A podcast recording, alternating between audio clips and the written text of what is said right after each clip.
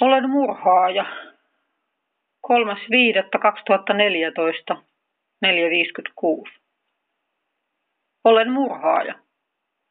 Jo ennen tekoani 1996 tiesin tekeväni väärin ja päätin, etten toiste tekisin niin. En kyennyt ymmärtämään, että minua voisi rakastaa kukaan, ja ajatus kasvatusvastuusta oli liikaa. Sitten minä olen saanut kolme lasta ja keskenmenon kaksosista siiamilaisista kaksosista. Itse en ainakaan aikoinani aivan tajunnut, mitä tein. Yhteiskunnan asenne ja asian raadollisuuden peittely aiheuttivat sen, että vaikka tiesin sen vääräksi, hämärsin sen mielessäni kudosklöntiksi, jolla enin ollut merkitystä. Tänään näin asian toisin. Tänään näin kuvia aportoiduista lapsista. Jo yksi kuva täydellisestä, kauniista, puhtaa jalasta kädestä, kylkiluista, kasvoista verisen mössön keskellä riitti vakuuttamaan minut tekoni hirvittävyydestä. Jos kuka luulee kestävänsä, abortionno.org. Varsinkin jos olet tilanteessa, jossa harkitset lapsen murhaa. Tai vaikka olisit sen jo tehnytkin. Pyhyys ei taivaallisen isämme silmissä muutu ymmärryksemme tai elämän tilanteemme myötä. Vastaamme hänelle valinnoistamme emme toinen toisellemme tai yhteiskunnalle, joka laittaa sekapäisestä paloittelusurmasta toisen elinkautisvankeuteen ja antaa toisen jatkaa vastuutonta seksuaalikäyttäytymistään median suorastaan kannustaessa siihen. Vaikka toivonkin, että yhteiskunta ja jokainen yksilö tulisivat havahtumaan asiassa toisenlaisiin asenteisiin ja toimiin, haluan kertoa, että myös anteeksi voi saada, jos pyytää.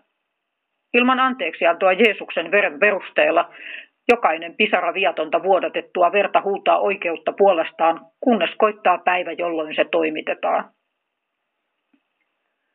Laitan sen tänne, kun tammikuulla lähetin sen pariin lehteen, mutta vissiin liian raju tulla julkaistuksi. Olin törmännyt tuohon sivustoon ja joutunut miettimään tekooni uusiksi. Suosittelen poikkeamista jokaiselle, joka harkitsee tai on läpikäynyt. En käsitä, miksei nuorillekin opeteta, että paras keino ehkäistä ei-toivottu raskaus on pitää housut jalassaan. Tämän maailman menon imu on niin vienyt mukanaan ja sen saatanalliset himot ja asenteet, ettei voida enää sanoa, että jotain vain yksinkertaisesti ei tulisi tehdä. Sitä paitsi jokaiselle ihastuneelle, josta tuntuu, ettei vain voi pitää näppejään erossa toisesta. Mikään ei taatusti ole parempaa kuin odottaa todellista rakkautta – sen sitoutunutta turvaa ja läheistä yhteyttä ennen kuin alkaa leikitellä ihmiselämän intiimeimpien alueiden kanssa. Sen Jumala on todellakin säätänyt suojaksemme, parhaaksemme. Se ei ole nipotusta tai jonkin kivan kieltämistä.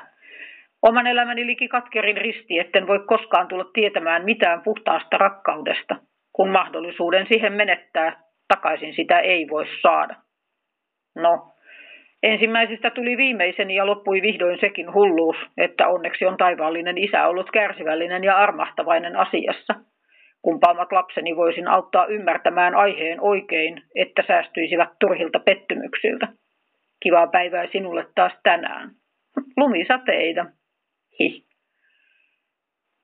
Loppuun huomautan 17. joulukuuta 2020, tämän siis tulleen kirjoitetuksi toukokuussa 2014. Sen jälkeen on käynyt parikin kämmähdystä haurauden puolelle jälleen, vaikka tänään on onneksi nekin jo korjattu. Heipä hei!